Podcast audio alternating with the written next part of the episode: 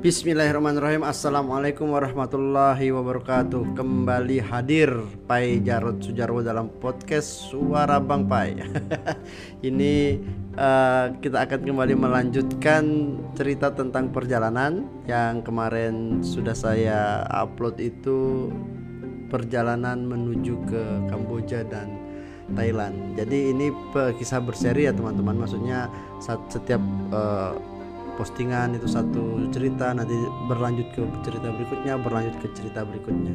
Nah setelah saya uh, bertemu dengan orang Israel di dalam bis dalam perjalanan ke Siem Reap itu kemudian kita berpisah ya tentu saja kita berpisah dan saya melanjutkan perjalanan di kota Siem Reap. Nah hari ini uh, judulnya akan saya kasih dengan nama Siem Reap dan kebiadaban kapitalisme oke.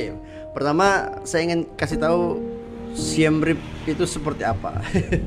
ya Siem Reap itu adalah kota kecil ya teman-teman. Di di Kamboja itu memang terkenal ya Phnom Penh ibu kota. Siem Reap adalah kota yang lain. Tapi ini ukurannya kecil. Saya lupa ngecek di di peta itu berapa ukurannya. Tapi ini ini adalah sebuah kota kecil. Bahkan sangat kecil uh, di kota itu ada me, ada sebuah candi yang legendaris namanya Angkor Wat. Nah, Angkor Wat inilah yang membuat kota Siem Reap ini menjadi populer.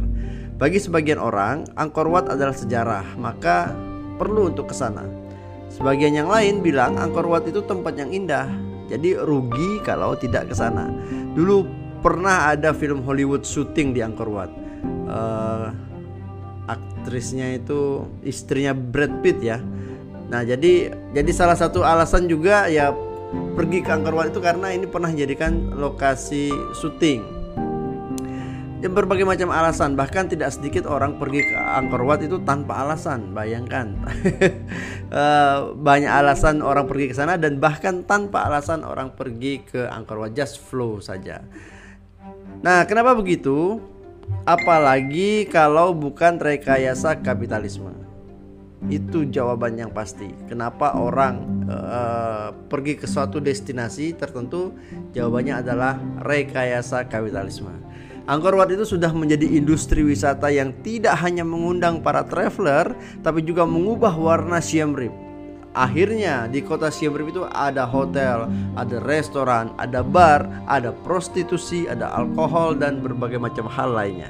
Kalau sudah ke Siem Reap maka wajib ke Pub Street. Pub Street ini adalah salah satu jalan kecil sebenarnya di tengah kota tapi kalau malam hari itu menjadi sebuah uh, apa? sebuah lokasi yang gemerlapan.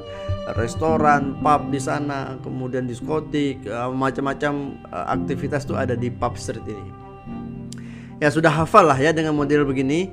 Ya ketika pagi siang sore para traveler dari berbagai belah dunia lelah dengan betapa luasnya Angkor Wat maka malam harinya mereka akan dimanjakan oleh pub street. Mereka berkumpul berkumpul di kafe ber, berkenalan dengan satu pejalan ke pejalan yang lain. Nah ini adalah kafe ini kawasan kafe teman-teman. Hotel bar diskotik apa saja tersedia, seperti yang sudah didengar dan juga terjadi di mana-mana tempat. Orang-orang Khmer, orang asli Kamboja uh, atau masyarakat lokal hanya bisa pasrah menjadi pelayan restoran, pelayan hotel, pelayan kafe, pelayan nafsu para wisatawan. Suatu hari, seorang aktivis sosial dari Australia pernah mengajak saya uh, mengunjungi salah satu di kafe di pub street itu. Katanya ini adalah tempat orang-orang terkaya di Siem Reap kumpul. Bayangkan, mereka mudah dikenali. Kenapa mudah dikenali? Sebab eh, jumlahnya tidak banyak. Orang-orang kaya ini berinteraksi dengan para ekspatriat dari barat. Di siang hari, kawasan pub street sepi dari hingar-bingar. Lampu warna-warni digantikan cahaya matahari. Tak jauh dari sini ada pasar. Mudah kita kita jumpai pengemis, orang-orang berwajah putus asa, gerombolan supir apa apa tuk-tuk namanya, supir tuk-tuk itu menunggu penumpang, mencari penumpang, serta aktivitas masyarakat yang harus pontang-panting berkelahi dengan nasib. Uh, siang hari, pagi, siang, sore hari di jalanan ini adalah kawasan yang terlihat kumuh, melarat gitu ya. Nah di, di waktu lain aktivis Australia yang saya kenal ini pernah membawa saya pergi keluar Siem Reap. Kurang lebih setengah jam dari dengan dari kota dengan sepeda motor. Kami masuk ke rumah salah satu warga Khmer orang Khmer dia. Uh, dia itu adalah seorang ibu dengan anaknya yang cukup banyak. Saya lupa jumlah anaknya. Uh, mungkin 6 atau 5 atau saya, saya lupa. Tapi cukup banyak saya lihat pada pada hari itu. Nah dia itu bekerja sebagai pembantu di Siem Reap dengan gaji satu dolar per hari. Berapa satu dolar hari ini? Oh, dua puluh ribu. Nggak nyampe ya. Lima belasan ribu. Atau tiga belas ribu. Ya per, per, per hari dia dapat seperti itu. Di rumahnya teman-teman tidak ada toilet. Uh, rumah tetangganya tidak ada toilet. Terus lalu bagaimana kalau kebelet?